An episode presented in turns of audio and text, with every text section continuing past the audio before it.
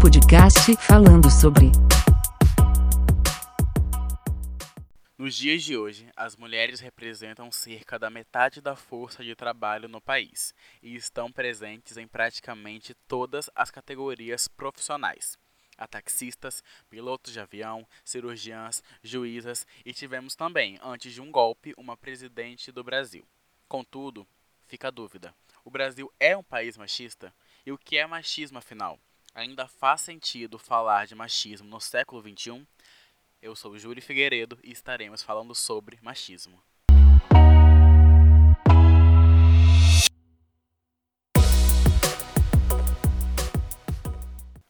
O machismo não é uma prática social recente.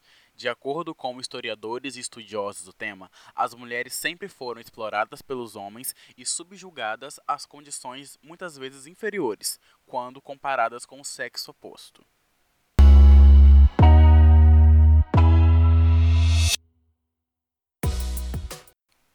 Na época colonial, por exemplo, a mulher era vista como um símbolo promíscuo, especialmente as indígenas. Ao contrário das colonas, elas tinham liberdades que, de certo modo, colocavam ela sobre a mira dos mais conservadores. Daí, um dos motivos pelos quais os colonos tentaram civilizar os povos que aqui no Brasil foram encontrados. Além disso, a igreja tinha grande influência sobre a forma de governo na época, e eles imporam algumas medidas restritivas às mulheres dentro do casamento. Por exemplo, elas tinham como dever cuidar dos afazeres domésticos, enquanto os homens cumpriam a missão de prover o lar, despertando o convívio social. Visão que ainda se estende até hoje, não com a mesma intensidade, obviamente, devido às lutas das mulheres do nosso tempo. Porém, com o fim da colônia surgiu o período imperial, e quase nada mudou. A mulher não podia participar do mundo dos negócios nem da vida política. A elas cabiam dois únicos papéis: cuidar dos filhos e ser uma boa esposa.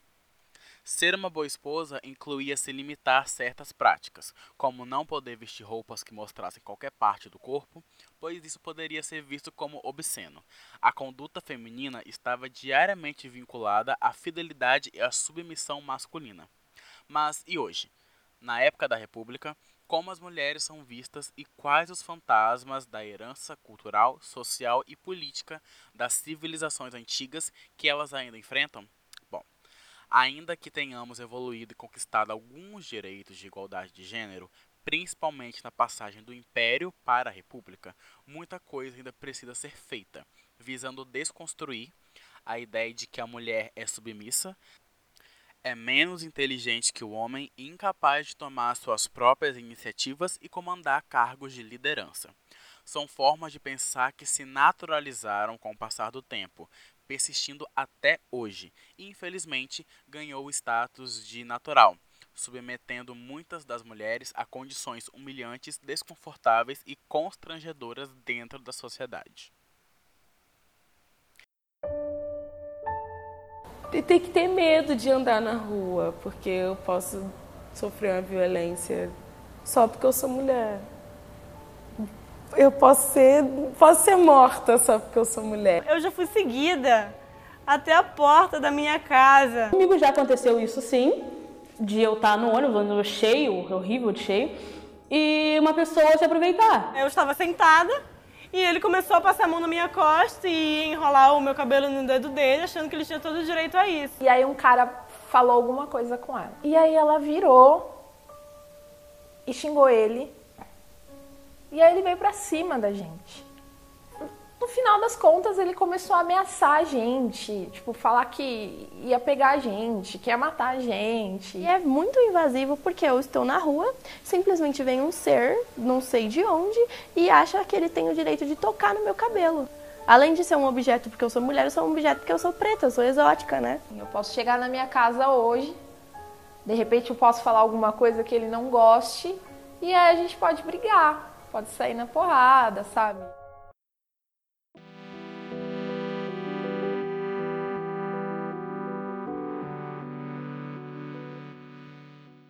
Esse áudio que você acaba de ouvir é parte de um trabalho desenvolvido pela Enóis Jornalismo em parceria com os institutos Vladimir Ergozi e Patrícia Galvão, com dados obtidos em pesquisas realizadas pela internet e depoimentos de jovens de São Paulo, Rio de Janeiro, Belém, Salvador e Porto Alegre.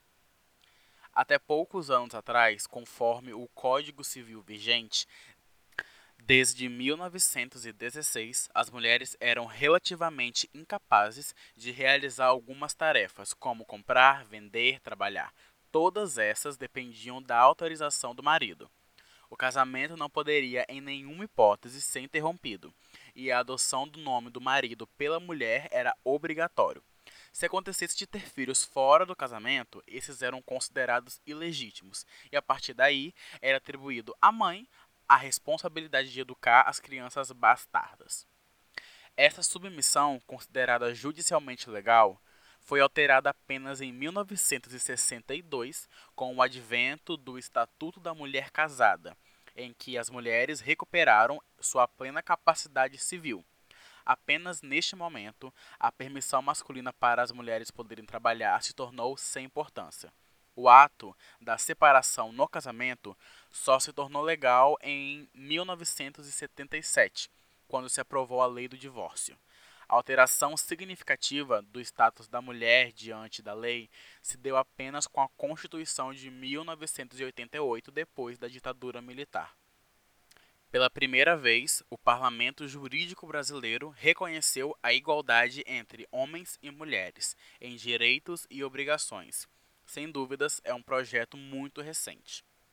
Fica evidente que essas mudanças não são naturais, nem correspondem a um processo de evolução da sociedade. Foi um movimento feminista que travou lutas libertárias em diversos países e passou a reivindicar a efetiva igualdade entre homens e mulheres, principalmente a partir da década de 1960, Nesse contexto, surgiu a terminologia gênero em oposição a sexo, para denominar o modo como significamos socialmente nossa existência enquanto homens e mulheres. Com tal feito, foi afastado os aspectos biológicos e aos poucos foi entendido que as mulheres nasceram com papéis pré-determinados a orientar o seu comportamento. Foi assim que, aos poucos, deixaram de caracterizar o casamento e a maternidade como destinos irrevogáveis. O caráter reprodutivo do sexo perdeu valor diante dos avanços tecnológicos, tanto de reprodução como de contracepção. Houve uma revolução na sexualidade feminina, que abriu espaço para os seus desejos. O prazer feminino finalmente ingressa no campo do possível, fazendo com que a liberdade sexual se torne um dos principais anseios das novas gerações. Mas, voltando às perguntas feitas no início desse episódio, é possível então afirmar que o machismo é uma palavra já obsoleta na atualidade? O processo citado anteriormente marca, de fato, a igualdade entre mulheres e homens. Para responder essas perguntas, é necessário dividi-las em três aspectos: relações na vida pública, relações na vida afetiva, doméstica e familiar e relações que podemos denominar de público-privadas.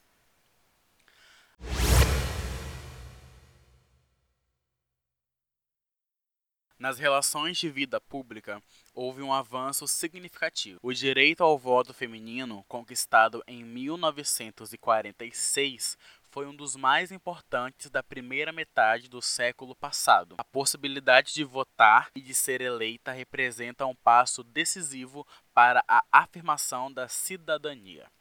Além disso, a inserção no mercado de trabalho, nas escolas e universidades possibilitou autonomia financeira e econômica das mulheres, fazendo com que lares chefiados por elas tenham quadruplicado na última década.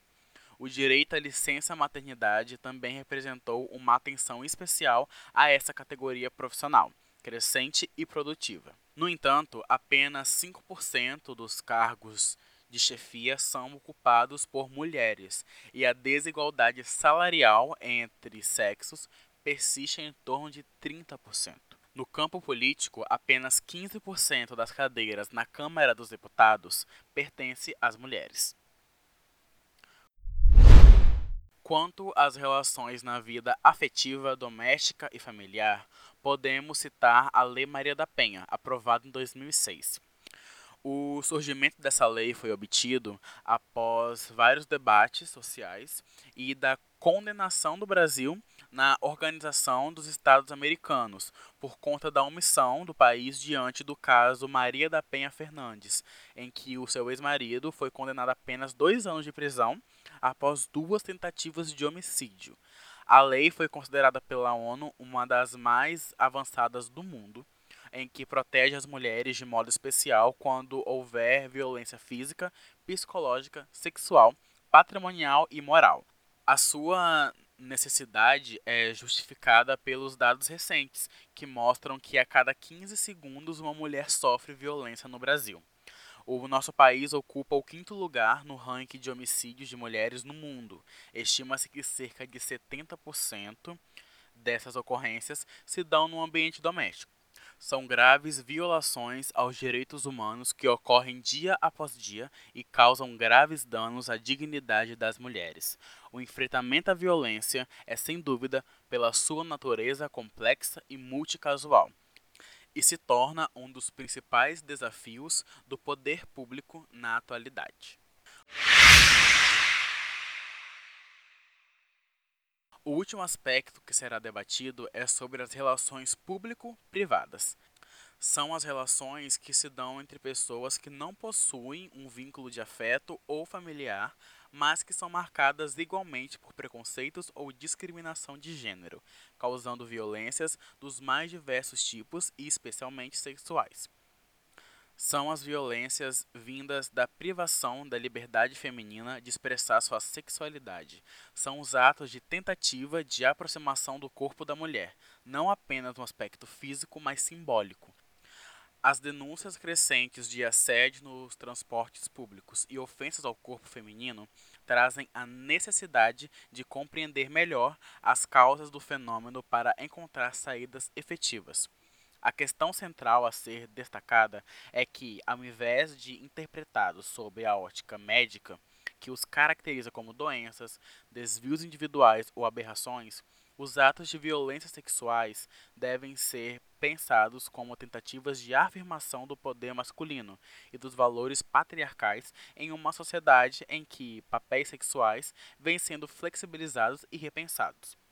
Os esforços do Estado destinados a acabar com essas violências são cada vez maiores nos últimos anos. Milhares de serviços especializados de atendimento às mulheres em situações de violência têm sido criados em todos os estados brasileiros, buscando atingir mulheres das mais diversas condições socioeconômicas. Agentes públicos ligados ao sistema de justiça, promotores, defensores públicos, advogados, delegados e juízes, tem se articulado de modo constante com profissionais da saúde para efetivar a lei e as políticas desenvolvidas na esfera federal por meio da Secretaria de Políticas para as Mulheres. E no último quadro desse podcast será um espaço onde eu vou trazer indicações. Para começar, não poderia ser de forma diferente, já que foi falado aqui da libertação sexual feminina faço a vocês o convite para ouvirem o álbum Erótica da Madonna. Esse álbum foi lançado no início da década de 1990 e junto com ele foi lançado um livro chamado Sex. Esse livro era um, é um álbum fotográfico, na verdade, em que traz a Madonna e outros amigos dela, inclusive pessoas famosas como a, a Naomi Campbell. É, em nudez, em cenas explícitas de sexo e etc. A Madonna foi muito é, escorraçada pela mídia por conta desse álbum. Ela realmente ficou vista como promíscua e etc. Mas se não fosse por ela, hoje em dia os cantores que temos é, fazendo música pop, fazendo música no geral, não poderiam se expressar da maneira que elas se expressam. Então, se hoje há essa liberdade feminina tão presente na música, se deve, além do movimento feminista existente e de outras batalhas que foram travadas pelas mulheres, também se deve ao trabalho feito pela Madonna. Ela realmente deu a cara tapa em uma época que não se falava sobre isso. É, e é de extrema importância para a música pop. Então, se você ainda não ouviu, ouça o álbum Erótica da Madonna. O interesse de pessoas à ideia de igualdade e liberdade sexual se tornaram imensurável diante do fenômeno das redes sociais, principal veículo de mobilização dos movimentos contemporâneos. Logo, os debates sobre machismo, esse fenômeno visível e invisível ao mesmo tempo, parece ganhar cada vez mais espaço na pauta pública e social. Novos contornos para os campos do admissível e do inadmissível nas relações interpessoais parecem estar sendo desenhados. O machismo e a cultura do estupro são disseminados e reforçados diariamente com pensamentos e comportamentos que para muitos são normais ou comuns. Eu acredito que a mudança começa a acontecer quando trazemos à tona essas questões, para repensarmos, discutirmos e analisarmos o nosso próprio comportamento, e assim podemos ajudar aqueles que ainda estão presos em conceitos do passado que apenas ferem a mulher. Sem dúvida, se são tempos de discussão sobre a opressão, também são tempos de discussão sobre a emancipação. Se o feminismo liberta as mulheres, poderá também libertar os homens? A resposta para essa pergunta poderá ser encontrada no próximo episódio desse podcast, onde estaremos falando sobre como o machismo fere também os homens, provando que esse preconceito não é bom para ninguém, assim como todos os outros preconceitos existentes.